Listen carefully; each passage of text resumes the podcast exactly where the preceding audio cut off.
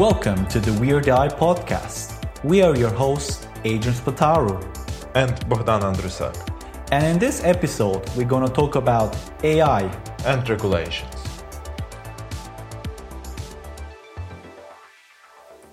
So, Adrian, first of all, I want to congratulate you on our 10th episode of this podcast. Woo! Yay! and I think it's a good time to talk more about ethics of AI and about how AI is regulated in EU and in USA. So, I think we can maybe talk about EU first and in 21st of April, EU announced a new regulatory framework on AI.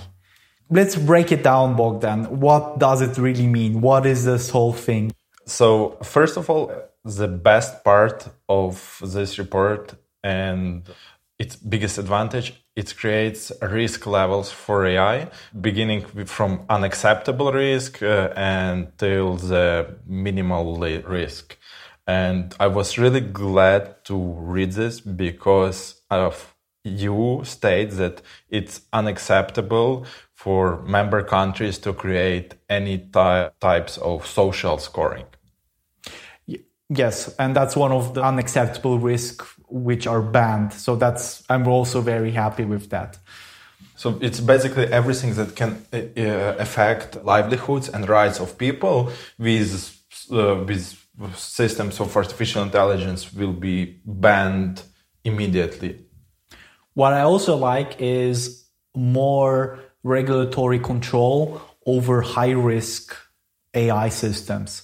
And EU defines them under several categories. These are like critical infrastructure, for example, transport, where you could endanger a person or a health citizen. This would be, for example, self-driving cars, right? You want to have very strict regulatory frameworks for that.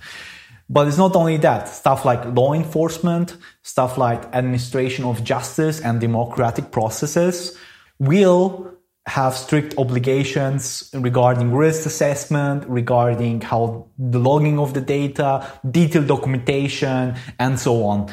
I'm very happy about it because they're not like just, okay, I have a self-driving car. We do not supervise it in any way. You're like free to do whatever. No, it's going to be strictly regulated. Also, very interesting in the document provided together with this proposal as uh, answering additional questions, they clearly states that even if AI system has accuracy of 99.9%, this uh, 0.1% is can be thousands of people, especially in terms of like migration and asylum seeking.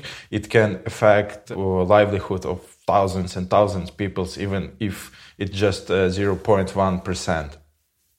So again, why do we even need to regulate artificial intelligence? I think it's same why we regulate any other technologies. Like why do we have seatbelts in cars? Because it's for our safety and for safety for of all people around us. And even though most AI systems have pose a low risk to society, those AI technologies which have a high risk can have a disastrous damage on the whole society. And to avoid this, we really need to implement these frameworks. So EU talked about the high risk and like what's unacceptable. Those things, mm, just to be clear, all anything which is related to biometric identification is also considered high risk for the European Union. So it seems like everything was related to your privacy is automatically considered as high risk when there's an AI application to that data. Yeah, and it also means that like high risk doesn't mean that it will be banned or something. It just the companies that uh, will ha- want to uh, use application in one of these uh, spheres, as they will have to go through, you know, harder uh, controls. Uh, they would have to show that they didn't have bias in data sets that basically make as transparent as possible their solutions. But also there is a thing that they state that for purpose of security and police force, they would have access to face recognition and yeah, basically biometric identification. So for those those applications they, they said say, say it will be possible. But not on us level. It would be like case per case where they need to get permission from i guess court or other legal mechanisms yes. which allow you to get that empowerment for that so, so at least it won't won't be like a passive surveillance that just happens by default. So one example would be cameras in the public you would have nowhere cameras, like by default, no cameras in the ca- in the city. However, maybe for public spaces, big public areas, agency can apply for, hey, I want the camera because of state of the people only from that region. So it will be a very limited basis of application of that law. Uh, and also, I think uh, you will be able to enforce such policies because, for example, GDPR, the data pro- protection regulation was effectively enforced and uh, it pushed uh, all companies to first check for their security stop data sharing with uh, other people and it i think it benefited consumers in the end. And they also using a similar system when it comes to penalizing these infringements on these laws so for example whatever reason they has concluded that you didn't respect the obligations required for your high risk application, then you could see fines up to 30 million euros or 6% of the total worldwide annual turnover of your preceding financial year.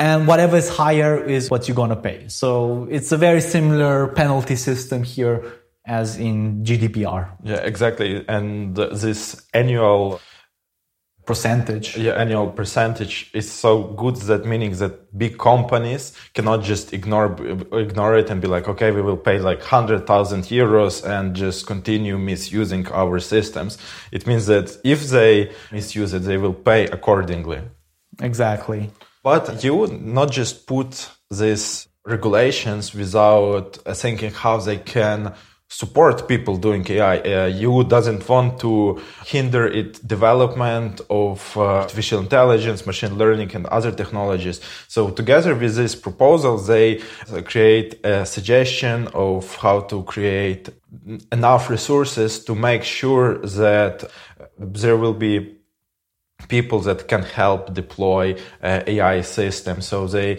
put budget for research and PhDs for people that work in AI and yeah. they allocate resources to develop workforce and skill set to ensure that there is enough people that can maintain and audit new and complicated AI systems. Well, will also help to make it easier for companies to follow these policies is technical standards. And this is not only happening in EU, this is actually happening on a global level. So you may heard about these ISO standards. 90% I think of global trade works through these standards. So if I would trade something from EU to US or US to China or whatever other country or and your products, if they respect these ISO norms, then you can trade. And this allows also that it's consistent, that everybody are following the same rules. And it's easier to even trade technologies because like, okay, once maybe one problem is like not only respecting the laws, like, okay, it's safe for the EU, but you want to respect all international regulatory rules whatever, depending on country. So these standards allow you to build AI technology which respect those. So, for example, there's a committee on, on this international organization of for standards where a lot of members, even Austria with the EU norm, so the local norm standard in here. And there they talked, they already defi- published already seven ISO standards and the first one was regarding the terminology and vocabulary, which doesn't seem like a big deal, but this is important, especially when we talk about AI. Oh, AI is like this thing which thinks by itself. It's Sophia. No, it's not. There's actual formal definition on every component of AI, which allows then companies to clarify exactly what they want from each other and what their products are doing. How can I, as a company, comply to your laws if there's not a standard on how to respect them, right? This is thankfully also moving along and maybe more relevant for bigger companies, of course. But with these standards, we can allow a way to not only export and import AI technologies, but actually follow the laws. And now going to US regulations of AI, for me it was a little bit complicated. Not it now going to US and uh, US in same in some ways very similar to you because you have like federal laws that apply to all the states and then you have like state laws. And there is already a bunch of laws already accepted and in place. And there is also a lot of proposals that should be passed in next years or they are still in workings but they they are also putting similar to you all the applications that should be allowed or not allowed so when i was reading the, about us regulations there's a lot of similarities between what EU is doing and US is doing in terms of what is acceptable and not. So in US there, there was no these brisk levels, but also they are very uh, strict on biometrical identification, face uh, facial identification, and mm, and yeah, and then they are more lenient on smaller application. But what uh, very interesting for me was they have regulations about bots. Uh, I think it's taking because of uh, their experience of elections. They they made that bots should state that like when when somebody is chatting and it's chatting with bot, bot need to explain it's not a real person talking. So if the, there is application that is using a chatbot and not stating that it's a chatbot, it's illegal. I think overall there will be some consensus a lot of places with the EU regulation. So we saw with GDPR, there are some states which have equivalent like the California Consumer Privacy Act, which is very similar to what we have here in Europe. So I think it will kind of converge and especially with the ISO standards, the US and Europe and all other agencies are defining standards together, I think will, the regulatory framework will be very similar. But I have fears from reading about US regulations that they are written in the way that a company needs to notify uh, that they are using like facial recognition or whatever, whatever. But it can mean that you just have license and agreement that nobody reads and you put, yes, I agree. And again, your data is used in same way if it was before regulation because the company just added the Regu- the, the, the, paragraph to regulation. Yeah, somehow bypassing it basically just by, oh, yeah, on paper looks nice, but the actual application of enforcing this law is like, oh, there's a simple loophole, and therefore we don't need to respect them. Yeah. And that's why I like really like that you stated that social scoring will be banned and didn't dance around it. It, it that's also quite tricky. How do you define social scoring? Because if you think about like credit cards in the US, you have a credit score that can be considered as one a proxy for a social score. Ba- basically, these financial companies have credit scores and other kind of scores to measure the performance or to measure the trustworthiness of a person. So what is a social score? What's not? So I think uh, here it's it cannot be AI created social score. I, I think this is what, what it means. Of course, we have like credit scores and stuff, but they are not created by AI. They created by like some formula that somebody invented, like wrote down, and it's like clearly ex- uh, uh, explainable and it's like based on some factors so. Yeah so explainable ai versus non-explainable not because like, you can't say well the current current methods also are ai you could say. Yeah. But i think it's what it have by social scoring they mean like extremes when when your actions are evaluated and put uh, together into one score. Uh, like how there is now in China? When you you know when, if you help in a neighborhood you get one score and if you don't help you get minus score and stuff like that. I, I like that in US and also in Europe they're they're pushing this algorithmic bias enforcement. So not enforcing bias. okay. Verifying if there's a bias in the algorithm. More specifically, you want to have algorithms which explain themselves in order to not have these unattended biases when they're predicting. And we already, in our past episodes, we talked so many examples of these algorithmic biases affecting or in funny ways or sometimes more serious. And I think like if the way these companies can use then AI will be then using a explainable AI to explain and in order to do whatever they want to do.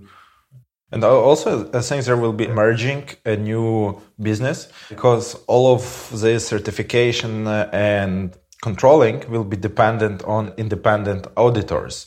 So I think there will be huge market for creating uh, auditor companies that can check data set for bias, check transparency, and at uh, whatever you or US would regularly acquire for from their companies to get to the market. And this is actually happening right now. So there's already seven standards defined by the ISO. Not all of them you really need to like enforce since like you know vocabulary that's something we all agree on this. We don't need to like check on audit. But uh, regarding like fairness and explainable and fairness of the algorithm those norms are in definition defined. You're gonna have like in the automobile industry where you have regulatory audits of like if you and they give you like the certification for that norm this is going to happen and it's already acting. There are already companies trying being an external auditor enforcing or giving certificates for these AI standards. We should become auditors ourselves, but we just uh, certify Verit application. Is it Verit enough or not? yeah. Are you weird? Yes. Okay. Good.